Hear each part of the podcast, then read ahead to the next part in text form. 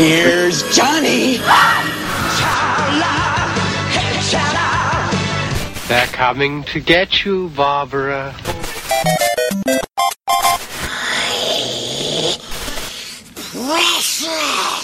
Expecto Patronum!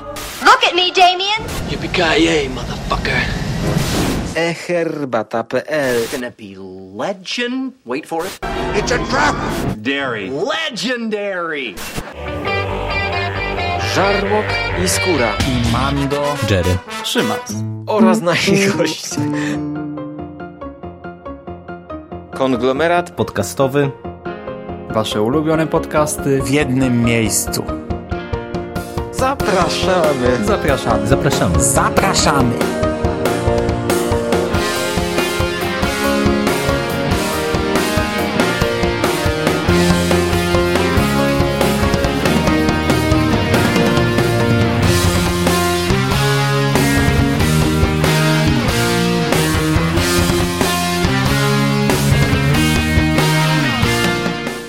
Witam Was w konglomeracie podcastowym, czyli na platformie, która zbiera wszystkie Wasze ulubione podcasty w jednym miejscu. Ja nazywam się Szymon Cieśliński. Cześć.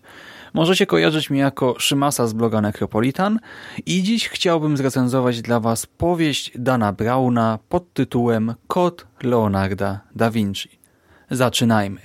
Kod Leonarda da Vinci to czwarta powieść Dana Brauna, Ukazała się pierwotnie w 2003 roku na świecie, w Polsce bodajże rok później i była to książka, która powiedzmy no miała duży wpływ na rynek literatury popularnej.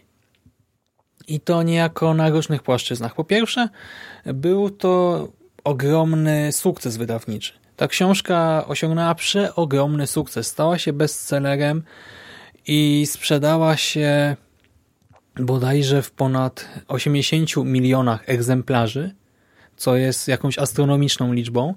Do tego no ona dość szybko została przetłumaczona na wiele języków. Już w 2004 roku pisano, że ukazała się w ponad 30 krajach, teraz to pewnie jeszcze większej ilości. I w każdym z tych krajów też było wiele wznowień, chociażby u nas w Polsce, no przecież tych kolejnych wznowień, nowych okładek, wydań była cała masa.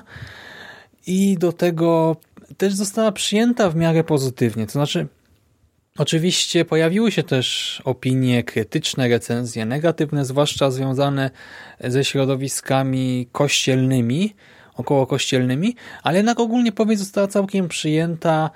Chwalono między innymi fakt, że Brown opisuje w niej całą masę e, takich powiedzmy miejsc ciekawych, zabytków, budynków, o szczególnej architekturze, dzieł sztuki i tak dalej i nawet pisano w niektórych miejscach, że można by się z tą książką przejść właśnie po Paryżu czy Londynie i zwiedzić kilka miejsc.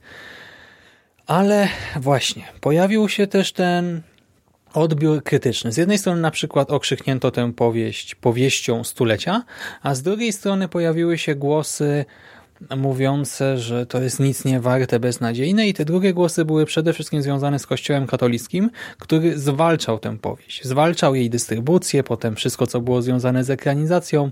Przecież nawet wysyłano oficjalne pisma w tej sprawie, by kina nie, nie wydystrybuowały tego filmu, nie wyświetlały go, by wydawcy rezygnowali ze sprzedaży tej książki i tak dalej, tak dalej. I do tego jeszcze taki trzeci aspekt tego wpływu na rynek książki. Po sukcesie kodu Leonardo da Vinci pojawiła się masa pozycji wtórnych tematycznie względem tej powieści. To znaczy, to nie były kopie schematu, który wykorzystał Dan Brown w swojej książce, tylko to były książki, które wykorzystywały teorie spiskowe zawarte w powieści Dana Browna i albo obalały je, albo też próbowały udowodnić, że to prawda. Czyli to nie jest tak, że tak jak w przypadku Tolkiena czy Sapkowskiego ludzie zaczęli pisać własne własnego Władcę Pierścieni czy własnego Wiedźmina, tylko tutaj ludzie, znaczy też pojawiło się kilka takich kopii kodu Leonardo da Vinci z jakąś inną intrygą w tle, ale przede wszystkim jednak powstawały powieści odnoszące się do tych różnych test istniejących w świecie przedstawionym powieści. Ale do tego przejdę za jakiś czas. Na razie skupmy się na samej książce oryginalnej. Opowiada ona o losach profesora Roberta Langdona oraz pani kryptolog, pani kryptograf Sophie Neveu. Nasi bohaterowie zostają wplątani w sprawę morderstwa, morderstwa kustosza Muzeum Louvru i zarazem znanego badacza sztuki Jacques'a Soniera.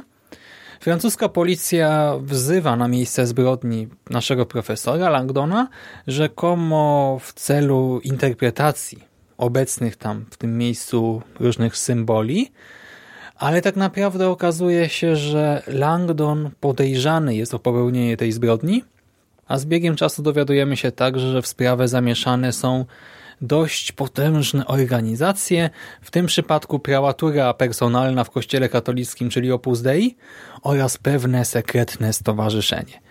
I zaczyna się od tego morderstwa, a z biegiem czasu wszystko się komplikuje i to wielokrotnie. Ta powieść to jest ciąg różnego rodzaju twistów, czy to właśnie sukcesów naszych bohaterów, czy ich drobnych porażek, które prowadzą nas do jakiegoś tam zakończenia, ale to samo zakończenie nie jest najważniejsze. Ważniejsza jest tutaj ta droga, te właśnie kolejne zagadki, przygody i właśnie co to w ogóle jest za powieść.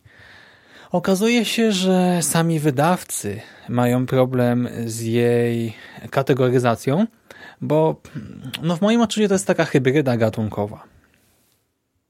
Z jednej strony całość zaczyna się morderstwem, tak? Do tego przez całą powieść niejako staramy się dojść do tego, kto zabił, jak zabił, a to właściwie przede wszystkim dlaczego zabił, jakie były motywy, co to miało spowodować.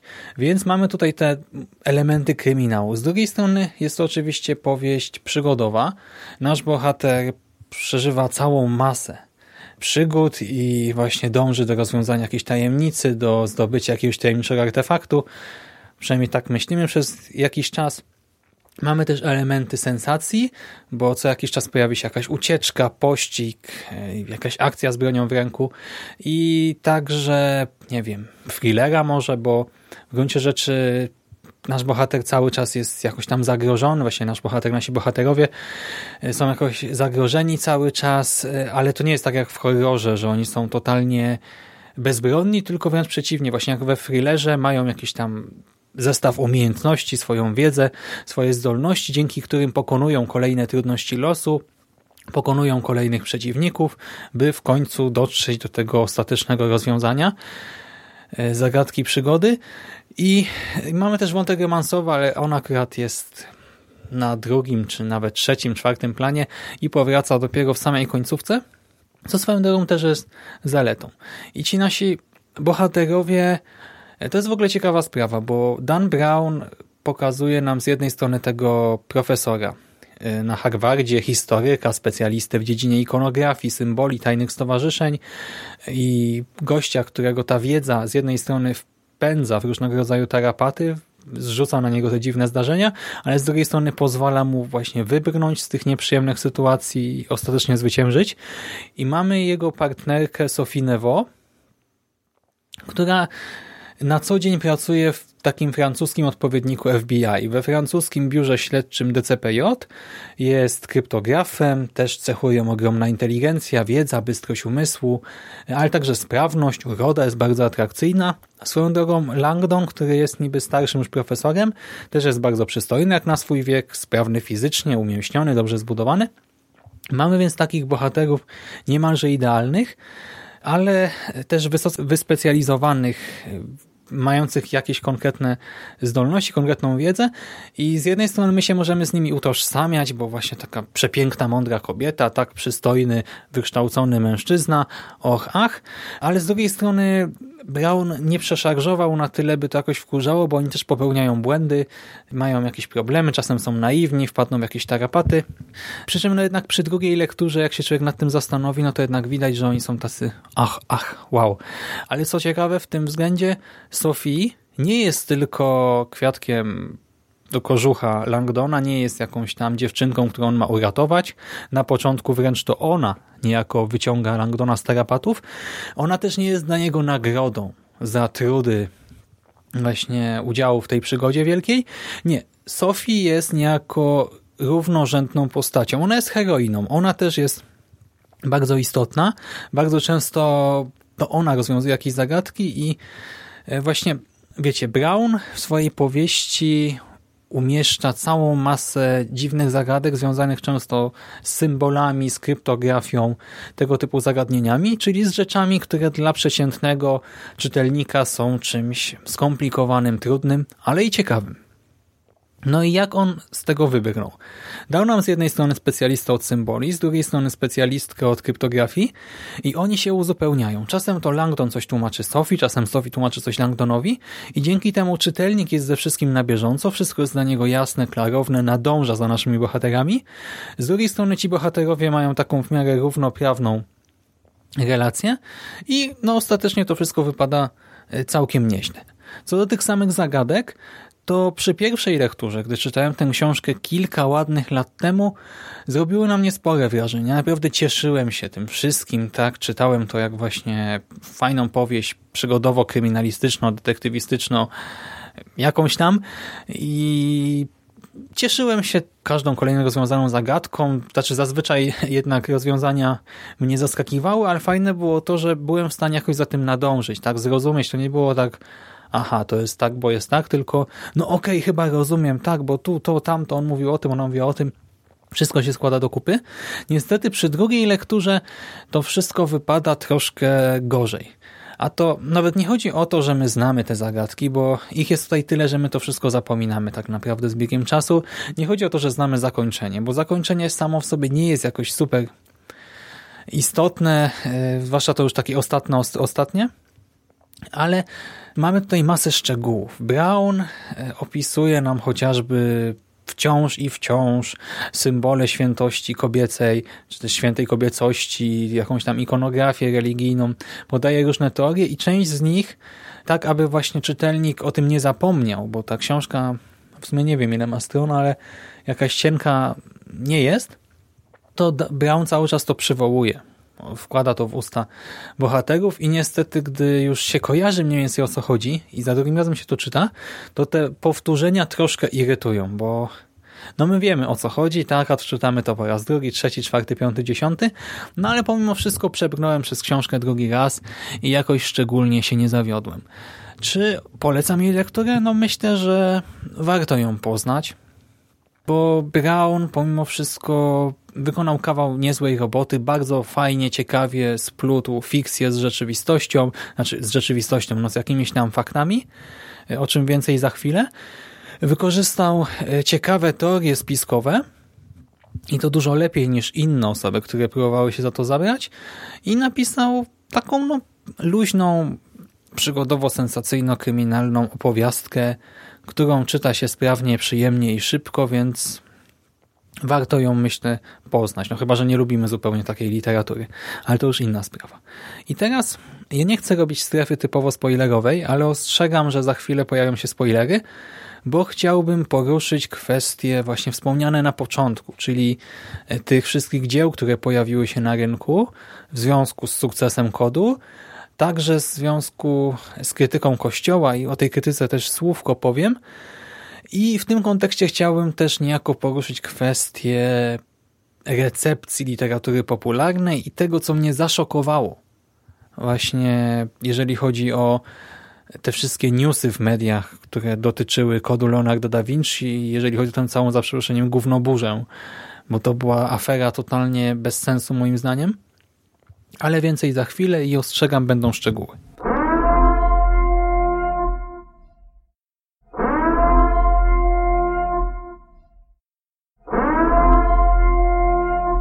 Zacznijmy może od tego, że Dan Brown nie wymyślił sobie wszystkiego, co zawarł w tej książce. On tutaj e, przede wszystkim opiera się na tym, co wyczytał w pozycji The Holy Blood and the Holy Grail.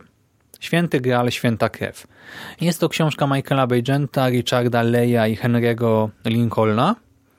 I w tej książce autorzy rozprawiają się z tezą, wedle której historyczny Jezus poślubił Marię Magdalenę, miał z nią jedno lub więcej dzieci i te dzieci później wyemigrowały do południowej Francji i za pośrednictwem małżeństw zostały niejako wcielone w szlacheckie rody, innymi w dynastię Merowingów i dzieci te były i są po dziś dzień chronione przez tak zwany zakon Syjonu, czyli tajną organizację.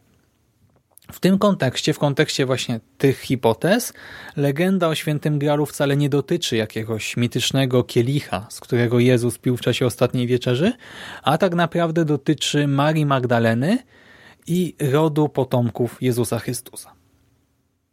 Ja tej książki, Święty Graal, Święta Krew, nie czytałem, ale wyczytałem w sieci na jej temat, że jest to pozycja, która klasyfikuje większość związanych z tymi tezami faktów jako pseudohistorię, czyli podważa ich wiarygodność. Stwierdza, że wszystkie informacje dotyczące e, całej tej tezy o małżeństwie i dzieciach Jezusa są fałszywe, wymyślone, że badania nie miały odpowiedniej metodologii, odpowiednich źródeł itd., tak itd. Tak A pomimo tego książka ta została zakazana przez Kościół rzymskokatolicki w kilku krajach. Nie rozumiem tego, ale już trudno. Co ciekawe, jeden z krytyków, recenzentów tej książki, nie wiem czy nie był to koleś z Timesa, napisał, że jest to idealny materiał na powieść. To właśnie taka teoria spiskowa dziejów, nie masa różnych organizacji z tym powiązanych, bo to niby jakoś tam i templariusze, i wolnomularze, i różni sławni twórcy ze świata sztuki byli niby w to zamieszani, och, ach. No i cóż, powstało kilka książek związanych z tym tematem, wykorzystujących te motywy, ale to właśnie powieść Dana Brauna odniosła wielki sukces i myślę, że głównie przez to, że Brown e, właśnie doczytał sporo na ten temat. Pojeździł sobie po tych wszystkich kościołach, galeriach, które opisuje, e, zrobił takie szczegółowe opisy tych wszystkich miejsc, rzeźb, e, obrazów, etc., etc. I dzięki temu no, stworzył coś, co ma sprawia wrażenie jakiejś zamkniętej całości, czegoś dopracowanego w najmniejszych szczegółach i do tego no sprawnie pisze, tak? To nie jest jakieś wielkie arcydzieło oczywiście, ale jest napisane sprawnie, no i cóż, no Brown jest niezłym rzemieślnikiem, jeżeli chodzi o pisanie, dał radę.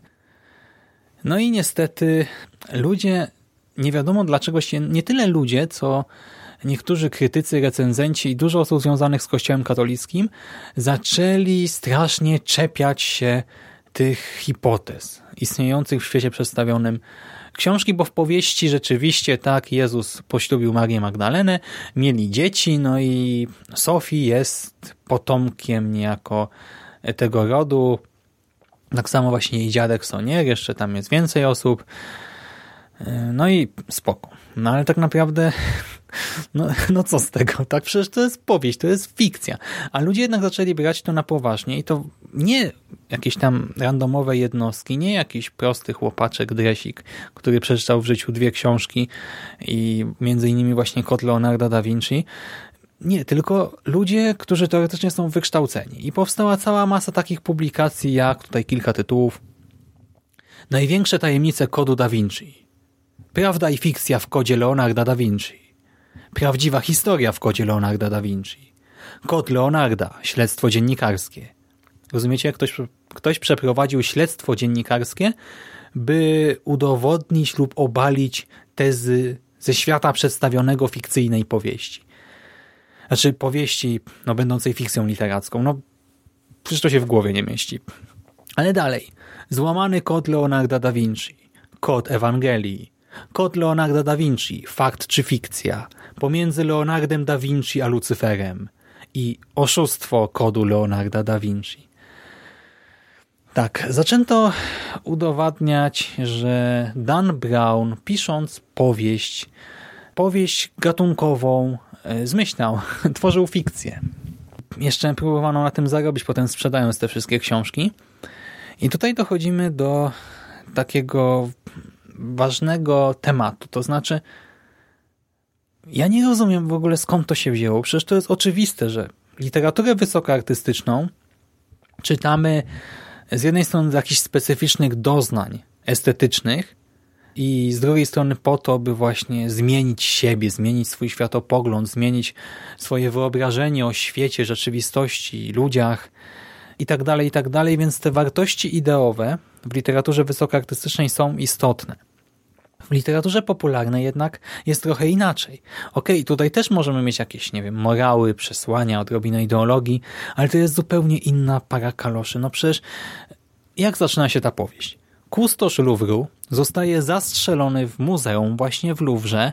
Następnie no, włącza się alarm, opuszczają się kraty, on jest odcięty od świata, nie wie co zrobić, jest z tajnego stowarzyszenia, więc ukrywa za obrazem klucz i przed śmiercią jeszcze gdzieś tam się rozkłada, rozbiera, układa się swoje ciało na kształt człowieka witruwiańskiego, maluje na nim coś własną krwią, na podłodze też tam wypisuje jakieś rymowanki, kody, cuda a w ogóle to zabił go wielki mnich Albinos, który został wysłany przez gościa z Opus Dei, który został zmanipulowany przez brytyjskiego lorda. No przepraszam, nie uwierzę nawet, że naprawdę taki niewykształcony, prosty e, facet, który nie ma w ogóle bladego pojęcia o świecie, o historii, sztuce, o niczym, że on to przeczyta jako dokument. Jako prawdziwą historię, opartą na faktach, jako coś historycznego. No nie uwierzę w to. Za nic na świecie. A tutaj widzimy jednak niektórzy tak to zaczęli czytać. Co mam na myśli? Otóż e, wpisałem sobie po prostu kod Leonardo da Vinci e, w Google, no i tam mi wyskoczyły różne wyniki. Między innymi trafiłem na kilka publikacji związanych z Kościołem i na stronę Opus Dei, która strasznie walczy z tym tekstem, z tą powieścią i z Danem Brownem. I przeczytam Wam teraz fragment wypowiedzi Stanisława Wielgusa, który jest przewodniczącym, uwaga, Rady Naukowej Konferencji Episkopatu Polski. Powtórzę. Przewodniczący Rady Naukowej Konferencji Episkopatu Polski. I w tym właśnie oficjalnym stanowisku pan Stanisław Wielgus twierdzi, że Kod Leonarda da Vinci to antykatolicka powieść, Aha, ciekawe czy czytał tę powieść, bo o ile dobrze pamiętam, to tym głównym złym w powieści to jest właśnie Sir Lai Tibing, brytyjski lord, szlachcic, który no, ma obsesję na punkcie. Właśnie świętego Grala i to on zleca zabójstwa, manipuluje ludźmi, płaci i tak dalej, byleby no, spełnić jakieś tam swoje zachcianki, marzenia no, nie kościół katolicki, tylko jakiś brytyjski lord. Ale idźmy dalej. Dalej czytamy na przykład, że autor w sposób dowolny miesza fakty z wytworami własnej fantazji. Niewiarygodny. Autor powieści miesza fakty z wytworami własnej fantazji. Ale to mało. On jeszcze przedstawia je jako twierdzenia naukowe. No ciekawe gdzie. To, że w kwiecie przedstawionym mamy naukowca, to jeszcze nic nie znaczy. To równie dobrze w takim razie wszystkie, nie wiem, archiwum X czy jakieś nasze horrory, to co jak naukowiec w powieści mi mówi, że to jest krew wampira, wilkołaka czy czegoś, to ja mam uwierzyć, że jest, istnieją wampiry, wilkołaki, bo jest naukowiec w powieści. No ludzie, no bez przesady. Dalej czytamy na przykład Wydaje się, że wydana w wielomilionowym nakładzie powieść i zapowiedź jej ekranizacji obok podważenia autorytetu Kościoła ma na celu przysporzenie autorom i wydawcom jak największych zysków. Jesus fucking Christ. Czy pan Wielgus żyje w średniowieczu? Jest zdziwiony, że popularna powieść ma na celu zarobek, zarobienie przez wydawcę i autora i jeszcze twierdzi, że to jest cel poboczny, bo celem głównym jest podważenie autorytetu Kościoła. Matko Przenajświętsza, ktoś tu ma chyba wysoki problem y, z zawieszeniem niewiary. Chyba tak ją zawiesił, że po prostu no, już żyje światem przedstawionym. Ale to nie jest tak, że tylko właśnie w Polsce mamy takie dziwne wypowiedzi. Zresztą ja też muszę chyba w tym miejscu zaznaczyć, ja nie mówię tego z perspektywy innowiercy, czy ateisty, czy czegoś takiego. Ja sam jestem katolikiem. Ja sam jestem członkiem tego kościoła. Do niedawna nawet dość żywo, aktywnie praktykującym moją religię, ale to nie zmienia faktu, że jak czytam takie bzdury, to mnie krew zalewa, bo to są bzdury i to pokazuje Kościół właśnie w negatywnym świetle, takie wpisy, bo to pokazuje, że Rada Naukowa Konferencji Episkopatu Polski to są ludzie, którzy są bezmózgami czytającymi fikcję jako prawdę. I dalej. Taki serwis na przykład e-Christians pisze Wszystko to udając poważne studium problemu próbuje się sprzedać jako odkrycie historyczne i ważny dokument. Jestem ciekaw, kto próbował sprzedać gdziekolwiek na świecie kod Leonarda da Vinci jako odkrycie historyczne i ważny dokument. I okej, okay, w tym miejscu należy chyba zaznaczyć, że Dan Brown na początku powieści tam napisał, że faktem jest istnienie Opus Dei, no i to jest fakt. Faktem jest istnienie zakonu Syjonu. I tutaj troszkę nagiął rzeczywistość, bo on się odwołał do organizacji, która nazywała się zakonem Syjonu i która naprawdę istniała. Tak, to jest fakt, na to są dokumenty, są świadkowie i tak dalej, ale oczywiście w powieści zakon Syjonu jest czymś innym, tak? Jest taką naprawdę mityczną, ogromną, tajną organizacją, właśnie też związaną tu z templariuszami, tu wolnomularstwem, tu starożytnym Egiptem, nie wiadomo czym tam jeszcze. No i to już jest fikcja, tak?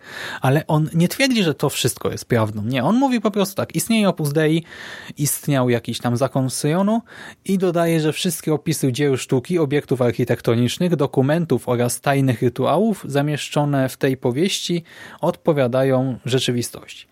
No i to jest możliwe, nie wiem, no nie byłem w tych katedrach, nie sprawdzę tego, ale część osób w sieci pisała, że rzeczywiście no, on przepisywał przewodniki, czy pisał coś, co może przypominać przewodniki. No i fajnie na tym to polega, tak, żeby tworzyć takie w miarę realistyczne okoliczności, żeby można się było lepiej wczuć, żeby nie wiem, ktoś, kto tam mieszka, mógł sobie wyobrazić to miejsce i tak dalej, i tak dalej. No moim zdaniem to jest tylko zaleta tej powieści. Ale jak widać, są ludzie innego zdania, przede wszystkim w Hiszpanii powstała cała masa krytycznych artykułów na ten temat. Na przykład w dzienniku El Pis niejaki pan Casovella popełnił artykuł, to jest hiszpański taki dziennik poranny i Casovella napisał artykuł Veni Vidi Da Vinci. Veni Vidi Da Vinci. I stwierdza w nim po pierwsze, kod Leonardo da Vinci jest największym grochem z kapustą, jaki dostał czytelnik w kioskach, począwszy od lat 60. I dalej na przykład Dan Brown i jego kod mają tyle wspólnego z powieścią popularną, co Ed Wood z kinem. No wiecie, no można nie lubić kina Eda Wooda, ale jednak no to jest kino, tak? To jest film i to jest w jakiś sposób też istotny fragment historii kina, więc w ogóle argumenty od czapy. Zresztą tam jest masa takich jakichś dziwnych test, hipotez. Facet w ogóle zjechał wszystko. Język, y, powieści, inteligencję autora, wykształcenie autora też jest ciekawe. Zamiast pisać opowieści, to facet krytykuje Dana Brauna, że jest głupi, niewykształcony i coś tam. Ale tak samo y, w innych pismach pojawiały się różne takie bzdurne teksty. W The Times niejaki Peter Millar przykładowo stwierdził, on się przechwalał, że rozwiązał jakąś tam zagadkę kryptograficzną, znaczy nie do końca była zagadka, ale nieważne, że zrobił coś lepiej niż bohaterka powieści. Że jemu to zajęło mniej czasu, czy coś takiego. No, okej, okay, to fajnie, to gratuluję, tak? W każdym razie zmierzam do tego, że ludzie e, jak gdyby nie widzą tej granicy między fikcją a rzeczywistością. Z jakiegoś powodu starają się walczyć z jakimś takim nieistniejącym moim zdaniem problemem. I to doprowadza naprawdę strasznych absurdów. W innej gazecie francuskiej pan Pablo Pardo napisał artykuł pod tytułem Prawdziwy Sylas nie jest albinosem. I zaczyna się on lidem Silas Abgim mieszka w Nowym Jorku. Od czasu ukazania się kodu Da Vinci jego imię kojarzy się wszystkim z albinosem zabójcą, fanatykiem o odrażającym wyglądzie, który w powieści Brauna działał jako członek Opus Dei. Silas Abgim nie jest albinosem ani zabójcą. Jest za to jedynym członkiem Opus Dei o takim imieniu. Przepraszam, ale co z tego? Tak przecież Brown nie powiedział, że pisze o prawdziwym Silasie, który istnieje i naprawdę mordował i tak dalej. Nic takiego nikt nigdy nie twierdził przecież. To jest powieść, powieść, literatura popularna, gatunkowa. No przecież to jest fikcja. Czy oni tego nie widzą? Czy naprawdę tego nie widzą?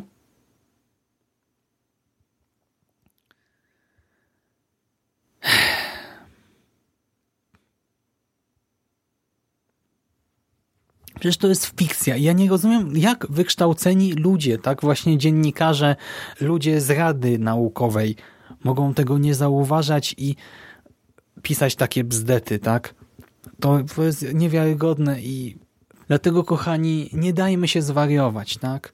Odróżniajmy fikcję od rzeczywistości. Przecież jeżeli widzimy planszę przed filmem, która twierdzi, że film jest oparty na faktach, to nie znaczy, że my wszystko bierzemy za prawdę w stu procentach, tak? Potwierdzoną och, ach i prawdę najmojszą, najprawdziwszą i w ogóle. Nie, a tutaj nawet nie mamy do czynienia z takim stwierdzeniem. Ja wiem, że to już minęło niejako, ale te artykuły nadal są dostępne w sieci i jakoś nikt się nie wstydzi tego, że je popełnił. Ja rozumiem, że może się komuś coś nie podobać, że ktoś może stwierdzić, że no to jest właśnie zwykła powieść popularna, że ten język no jest uproszczony, tak, że te schematy fabularne się pojawiają, że mamy dużo rzeczy po prostu konwencjonalnych, że ci bohaterowie są wyidealizowani i że cała ta teoria no nie trzyma się jakoś szczególnie kupy, gdyby ją rozebrać na części pierwsze i sprawdzić różne fakty, ale co z tego? To jest fikcja, to jest teoria spiskowa na potrzeby świata przedstawionego, stworzona i, i tyle, no. Tak samo, nie wiem, jakbyśmy teraz rozkminiali jakieś odcinki Archiwum Mix, Roswell, czy nie wiem, teraz ten ostatni sezon, przecież nikt normalny tego nie będzie robił.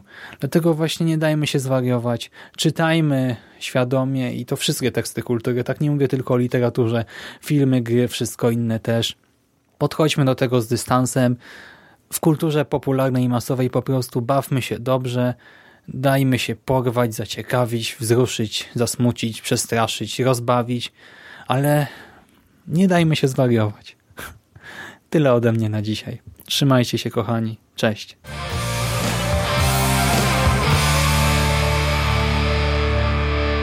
You finished? That's it, man. Game over, man. It's game over. What the fuck are we gonna do now? What are we gonna do? It's over. Nothing is over! Nothing! You just don't turn it off!